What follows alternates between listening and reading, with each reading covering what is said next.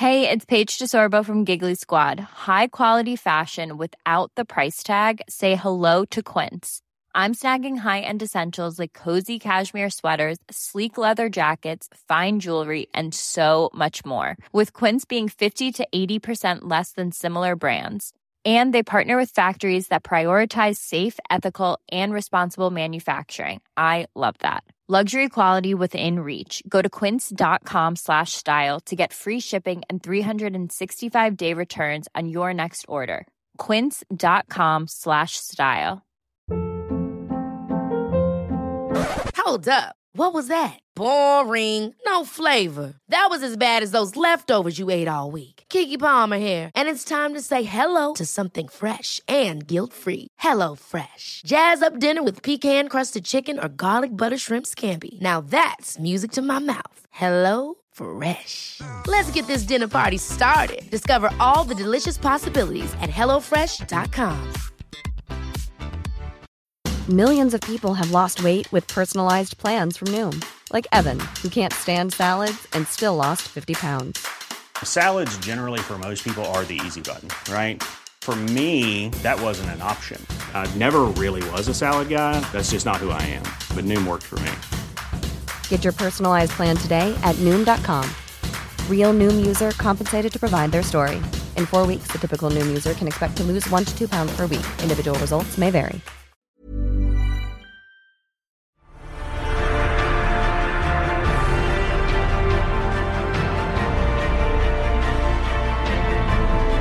Hello, you're listening to a special episode of Popcorn Podcast with Lee and Tim, where we chat to the head of story of the Mitchells vs. the Machines, Guillermo Martinez.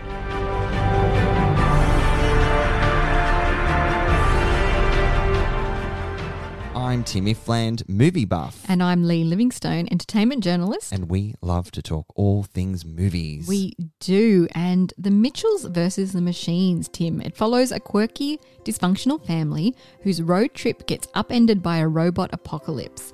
Suddenly, the Mitchells, led by their creative, college-bound daughter Katie, are humanity's unlikeliest last hope. The Mitchells vs. the Machines is written and directed by Michael Rianda and Jeff Rowe, starring Abby Jacobson, Danny McBride, Maya Rudolph, Michael Rianda, Eric Andre and Olivia Coleman. So ahead of the Oscars this month, where The Mitchells vs. the Machines is nominated for Best Animation, we are absolutely thrilled to welcome the incredibly talented Guillermo Martinez from Sony Pictures to talk about the film with us. That's right, Lee. Guillermo is an animator and was head of story on The Mitchells vs. the Machines, and he's here to share some fun insights on what that involves and how the unique film was made, as well as his big Oscar night plans. Yeah. Before we dive into the interview, though, we didn't get to review Mitchells vs. the Machines when it was released during the time we dare not speak of. It was pushed to the streaming service, wasn't it? Yeah. But what did you think of the film? I loved this movie. Bloody loved it. It was so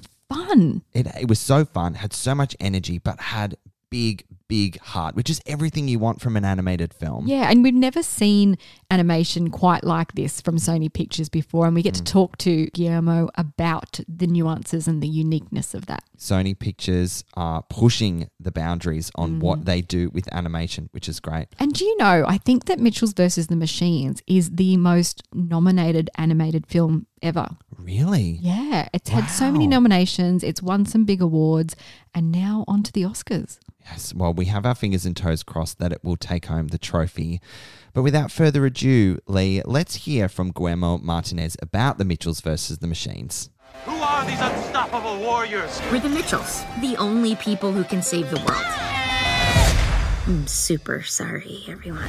Hi, Guillermo. Thank you so much for taking the time to chat with Popcorn Podcast today. It's a real thrill. Oh, thank you. No, the honor is all mine. I'm super excited to chat with you guys. You're too kind. Oh. No, it's all honestly, I love any sort of like podcast that deals with movies. I'm always like, I'm obsessed with those. So like you guys, there's you, there's like Empire, there's like a bunch of podcasts that I listen to. So it's really exciting to be a guest in your show, you know. I love that you just put us up there with Empire. That's amazing. Thank you. Yeah, I totally did. Like you guys didn't pay me or anything. Like it was just like, you know, it's like Empire and you guys are like right there. So in my opinion. Imagine if we paid you what you would say. I have a thought, Lee. I was going to flip the interview now where Guillermo, praises us and we're not going to ask him any questions. We just want to hear how much he loves the podcast. No, I'm joking. Yeah. I'll kick things off, Guillermo, with what are the key responsibilities of the head of story on an animated film? Well, it varies, I think especially in this film, the story department is basically the department that is right between the script writing process and the animation. Like, we're kind of making the decisions of, how to shoot the scene and how to, we kind of do editing, cinematography, acting right before it gets into all those departments.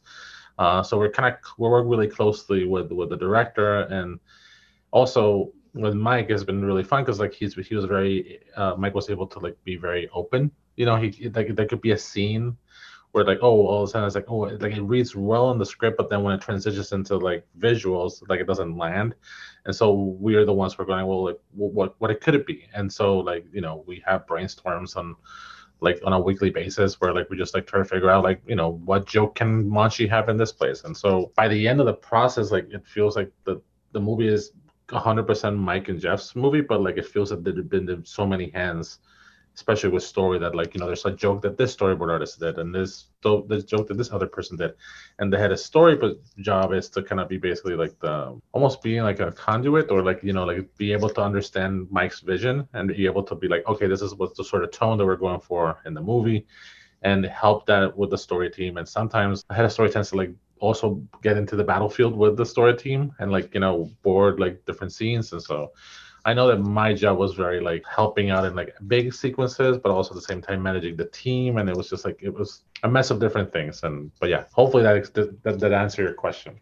Yeah, that's so fascinating. What's the most important thing, would you say, that you have to focus on in your role? Definitely making sure that that because there's multiple people working on it, that the movie doesn't feel like an anthology of different artists, saying the same thing, but it all has to feel like one voice. And so keeping that together is super important and super difficult also, because all of a sudden you have a idea that's really funny or really crazy, but it might not work with the tone that we're establishing, and it's I think the best way to describe also head of story is, I think, the one who has to make the hard decisions. It has to basically, they call it the kill the babies. Where it's you kill your darlings. It's if you have a scene that you really love and you're oh, this is perfect, and people laughed at the screening, this is great.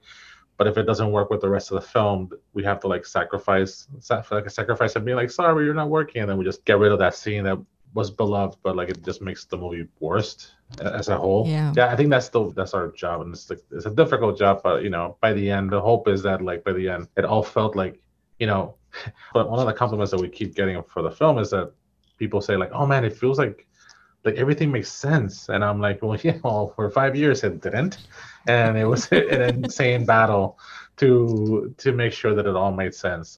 You're obviously a really, really key element to the success of an animated film. But at what point in the development process were you brought on as the head of story on The Mitchells vs. the Machines? Was it once the script was greenlit? No, actually, I think the first person that got hired, was Lindsay Olivares, because she was because we needed to see what the world would look like, and so she had a specific visual style. But then I started with other two more board artists. I think when I started, I was just a board artist, and there was going to be another head of story. But I think because I was so enamored and in love with the film and the concept, because also Mike, when he pitched it to me, he said, this movie is kind of like Little Miss Sunshine meets the Terminator. And if anyone tells me that as an animated movie, I'll be love that. Yeah. Yeah. And my wife is just be careful. And I'm no, this is the perfect movie I want to work on. I wanted to really impress Mike, and I was I get the tone that you're going for, 100% understand. And so that dynamic worked really well, so that eventually months after I became the head of story, and Mike, Jeff, and I were just in our room, just bouncing ideas off each other, and it felt like a one hive mind. Okay, so the script probably took 6 or 7 years. It came in year, I think it was 5 years ago, so I think I came in year two or year 1.5. I was super early on, which was great. We were in that weird space where you're just staring at the white page going what is this movie gonna look like? What is the comedy gonna be? And I still remember having the movie, the first version of it felt very R-rated. I don't know if you guys have talked to Mike, and probably Mike has, I don't know if he's told you the story, but There was a version where we had like the robots stunning the human beings with lasers. Okay. But when I boarded that sequence, it was very. I didn't have the humans getting up or blinking or saying anything. So, and I was like, oh yeah, they're being stunned. And then my wife, who was there at the screening, said like, I think, did you kill the humans? And I'm like, no, wait, what? And then I just looked at the movie. I'm like, oh, they're not coming back to life. Okay. This is weird. And so my solution was to add a extra second that's of a human saying, what's going on, to make sure that they weren't dead. But she's like, no. It just looks like you killed everyone, and that guy just happens to be alive. So it was more Terminator than Little Miss Sunshine then at one point. Oh, yeah. It was way more Terminator. And I still remember the days where, like, we were trying to find the balance, and our version of balance was just going, like, full-blown, like, G. And, like, we're, like, then they shut the lasers, and we added, like, a sound effect that sounded like bloop, bloop, like little bubbles. Yeah. And the executive producer at that time, Mike Moon, was like, don't show this to anyone ever in your life again. And we're like, okay, sounds good. All right, we'll this never happened. And so the whole movie was just like kind of finding that balance.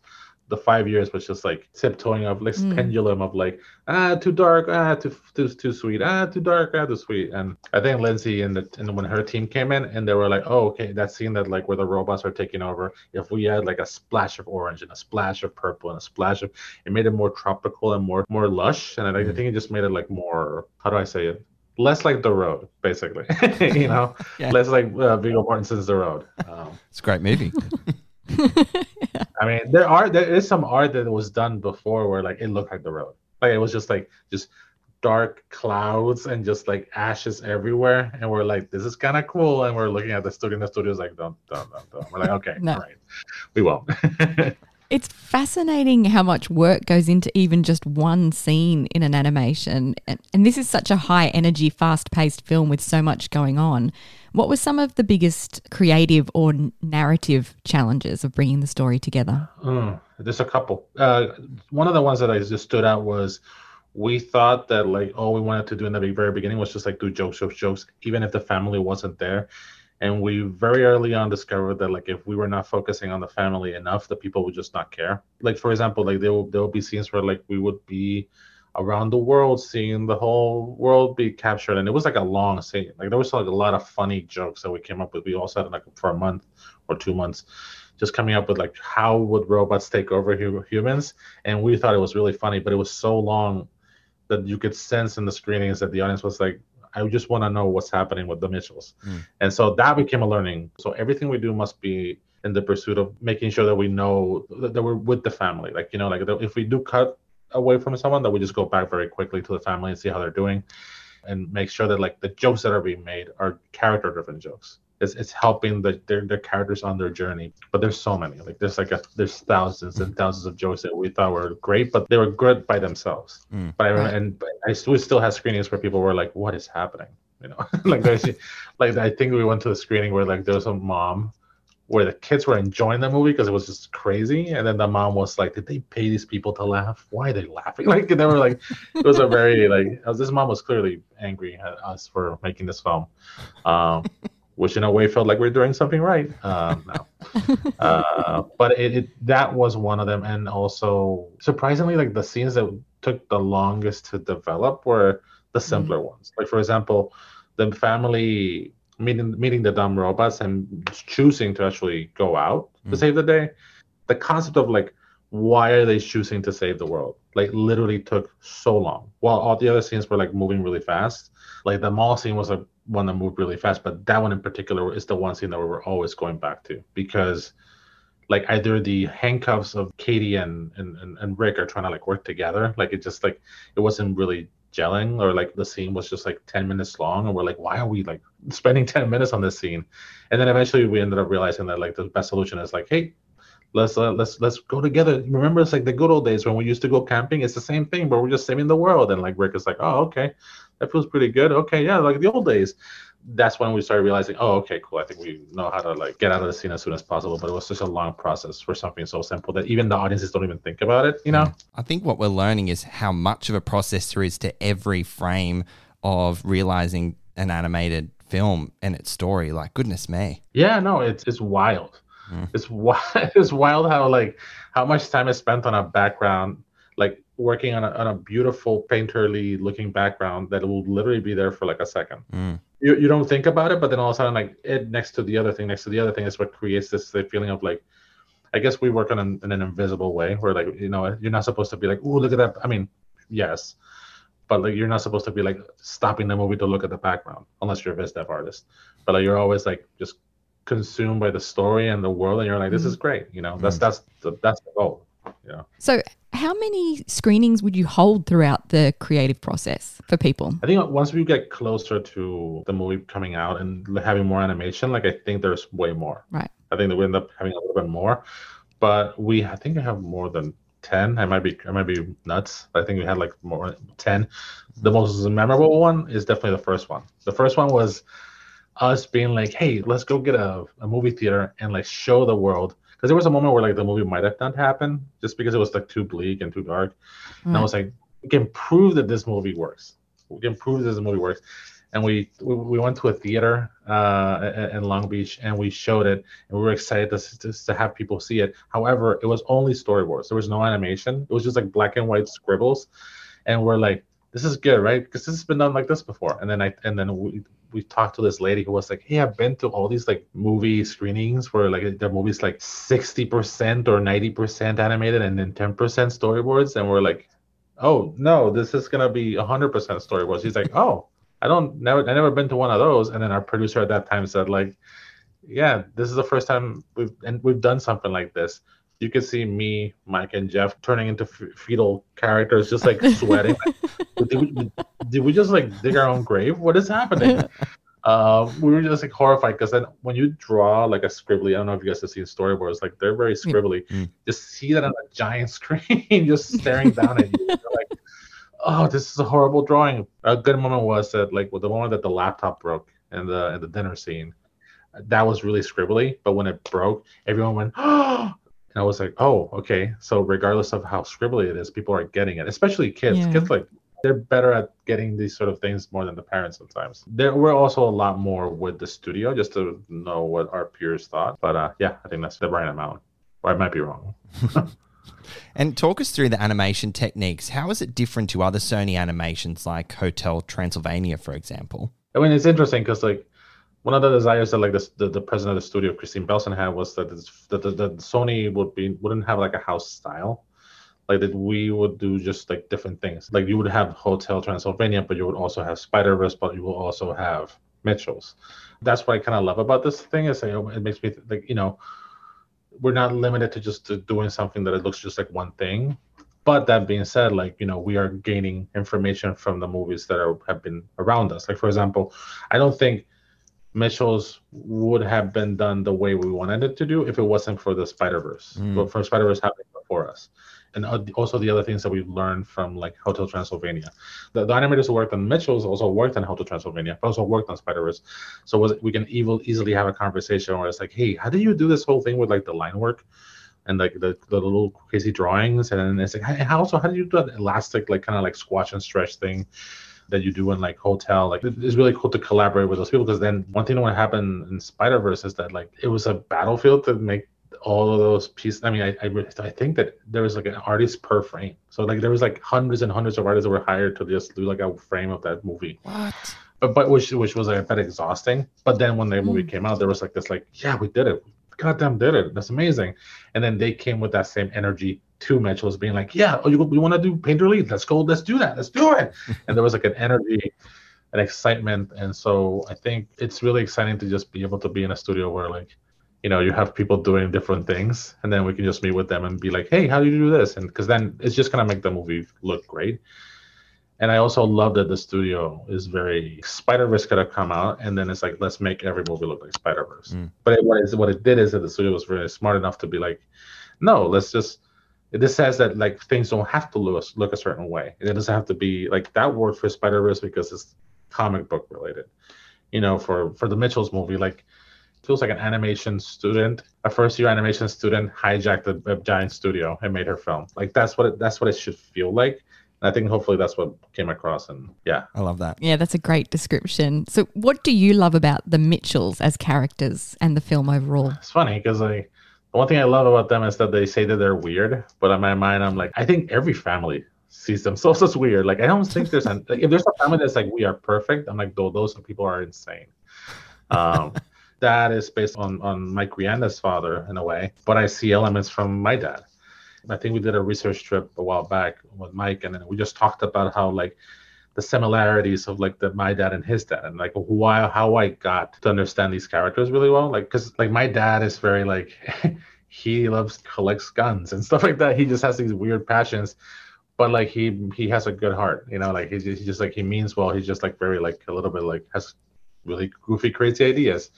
And so did Rick. I see my family a lot in the Mitchells, and also like Linda reminds me a lot of my mom. And I see myself in Katie a lot, just like animation student who's just like, I just want to make the craziest movie I can. So for me, I think everyone identified with them. And I think everyone went like, oh, my family is crazy. I think the way saying that your family is crazy is basically saying, oh, my family is normal. You know? That's so true. I think my favorite part was the sibling relationship between Katie and her brother. That was just lovely. There was one thing that we really knew from the very beginning, which is like there's a kind of a trope of making siblings fight, you know? And I think Mike, he had mentioned he just wanted to make sure that like they love each other. Like there are siblings that just love each other regardless of what happens. And so, we wanted to keep that like there wouldn't be like a Aaron fighting Katie or anything like, you know, like the only moment that I think Katie and Aaron have a discussion is when, like, you know, at the end of the movie where he's just like, you know, like it's sad because the mom and dad were taken. I don't know. It just made me love the relationship even more. Mm. Sometimes siblings relationships are very hard to get done right, you know? So I'm happy that people have also responded to their relationship well. And what were some of your favorite films growing up? Some of my favorite ones are not animated. Right. I was talking to my wife about this. I was like, what is my top 5 films? They kind of change all the time. But like, I remember being a kid and watching Raising Arizona. My dad used to bring VHS, like 10 VHSs every night. And then we would just watch them.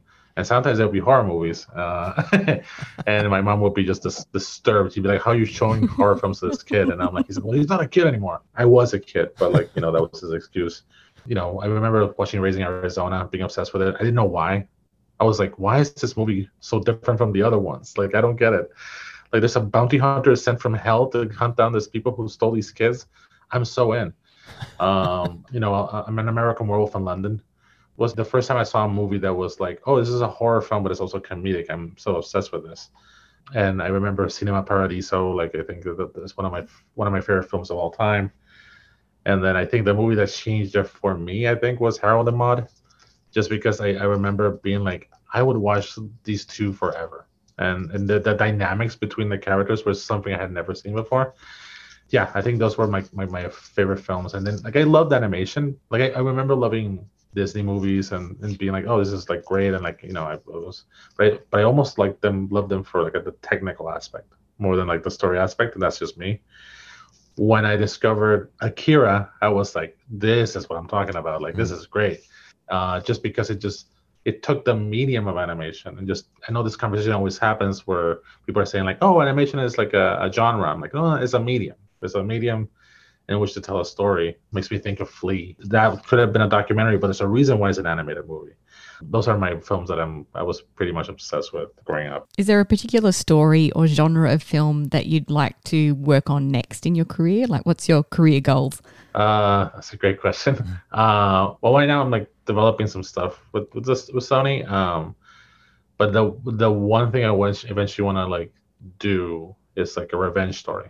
I want to do like an animated revenge story, just because I'm obsessed with like the theme of justice in films. Like, I don't know, there's something about revenge stories that I've always thought was really interesting, and I hadn't seen an animated movie that deals with it yet. That's definitely one of the ones I want to do. I kind of want to like, which I think there's excitement for eventually doing it. I mean, we're not doing it, but like just to eventually do like I want to do a animated horror film, you know? Ooh. So I think revenge story and animated horror, like, you know, those for me like are like, I think the two kind of genres that I'm like very interested in doing. You really want to go dark, don't you? I've 100%. But here's the thing. Then that leads us to the third one, which is musical. I want to do a revenge. I want to do a horror film, and I want to do a musical just because I love musicals. To cleanse the palate after that. Yeah.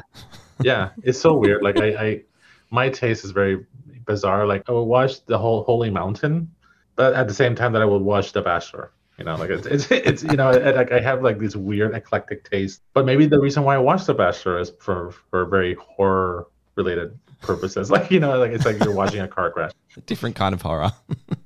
Yeah, it's a bit different category of like of horror. But yeah, like I think those three for me are like my. Hopefully, I can get to work on something like that in the future. Awesome. And Guillermo, what does the Oscar nomination for Best Animated Feature Film mean to you? It's a sign that says like, hey, you guys are good. You know, you all those nights that you were like freaking out at 3 a.m. in the morning on a Sunday that you were like, are people going to get this movie? Like, are we making something that will make sense? Is it too crazy? A collective saying, no, we got it. Yeah. No, and we think it's great too. One of the things we had, like what we're thinking about is like 2021 and 2020, mostly 2021 had so much animation. And we're like, oh, I feel like we're going to disappear through the list of films, but all amazing films. But like it was really good to like hear that we are amongst other amazing films, and I don't know, it's really exciting, and you know, I'm enjoying it as much as I can because I know it's like will last a month, and then after that we're back to normal. Do you have big Oscar night plans? I have no idea what I'm gonna do in the Oscars. I might go. I don't know what the plan is, but if I don't go, at least I'll probably have my team with me at my house, and we'll just like drink and watch it, and you know, scream at the TV, and that's how I used to do. Like we used to treat like Oscars like the Super Bowl, you know, where it's just like we're just eating, going like, oh come on, really for best cinematography? Like it would just be like this like crazy, passionate thing. Hopefully we can do that again, or I'll be in a tux quietly clapping, you know. I don't know. We'll see. You can still shout, can't you, from the bleachers? Like, wow, what's this? Outrage. I feel like I can. I mean, here's the thing. Mike is very loud. Like, he's just very like, yeah, yeah. And you see people like clapping and just looking at us like whenever he's like next to us. So he might just be like very loudly showing emotion. And I guess I will too. Amazing. I mean, I don't know if I can scream, oh, BS, when someone like gets nominated or wins the award. But I don't know. I wish you can. I wish you could. But. Yeah, I'm sure that's frowned upon in the theater, I would say.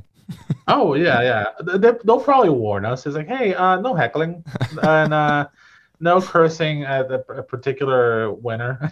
You know, it's like, okay, all right. But can I bring out a banner that says, well, my thoughts? And they're like, no. Guillermo, thank you so much for your time again today. It's been so great speaking with you. In wrapping up, will there be future The Mitchells vs. the Machines adventures? I hope so. You know, and but we I don't know yet. Like right now, like we've been so invested in like just this and just the Oscar of it all that like it's exciting if in the future something can happen. But yeah, I don't know. Only time will tell if it's going to happen again. Watch this space. There's a lot more stories that could be told about this family. So, well, we hope there's more, and congratulations again on the success of the film. It's a fantastic animation. Oh, thank you so much, and thank you for this podcast. You know, so, and we'll be cheering you on at the Oscars. Oh, awesome! Yeah. Just scream at the TV, like I said. Like just be like, "What they want?" Well, I'm happy for them, but. You know. All right, we'll let you go, Guillermo. Thank you so much for your time again. Absolutely. Mitchell family on three. Sorry. One. Mitchell family. I think we have a new best friend of the podcast. A new bestie. Oh, man, it was so fun to chat to Guillermo about this, like, equally fun film. I just loved it. It was such a privilege. Thank you, Guillermo, and we hope that you enjoyed this episode. And we hope that you enjoyed this episode and you learned a lot about the filmmaking process and more behind-the-scenes goss of The Mitchells vs. the Machines. And you can watch The Mitchells vs. the Machines for yourself because it's currently streaming on Netflix. All right, guys, as always, thank you so much for listening. And we'll catch you next time. We are now on YouTube, guys, where you will find our latest celebrity video interviews. Simply search Popcorn Podcast with Lee and Tim and make sure you subscribe so you don't miss a single one.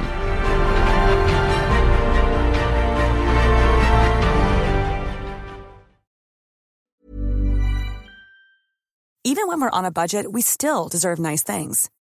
Quince is a place to scoop up stunning high-end goods for 50 to 80% less than similar brands. They have buttery soft cashmere sweaters starting at $50, luxurious Italian leather bags, and so much more. Plus, Quince only works with factories that use safe, ethical, and responsible manufacturing. Get the high-end goods you'll love without the high price tag with Quince.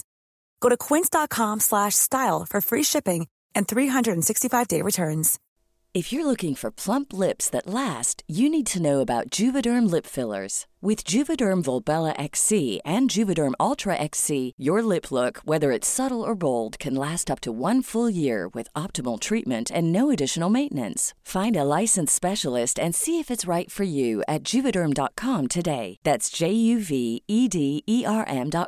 Add fullness to lips in adults over 21 with Juvederm Volbella XC or Juvederm Ultra XC. Do not use if you have severe allergies or a history of severe allergic reactions, or if you're allergic to lidocaine or the proteins used in Juvederm. Tell your doctor if you have a history of scarring or taking medicines that decrease the body's immune response or that can prolong bleeding. Common side effects include injection site redness, swelling, pain, tenderness, firmness, lumps, bumps, bruising, discoloration, or itching. As with all fillers, there's a rare risk of unintentional injection into a blood vessel, which can cause vision abnormalities, blindness, stroke, temporary scabs, or scarring. For full, important safety information, visit Juvederm.com.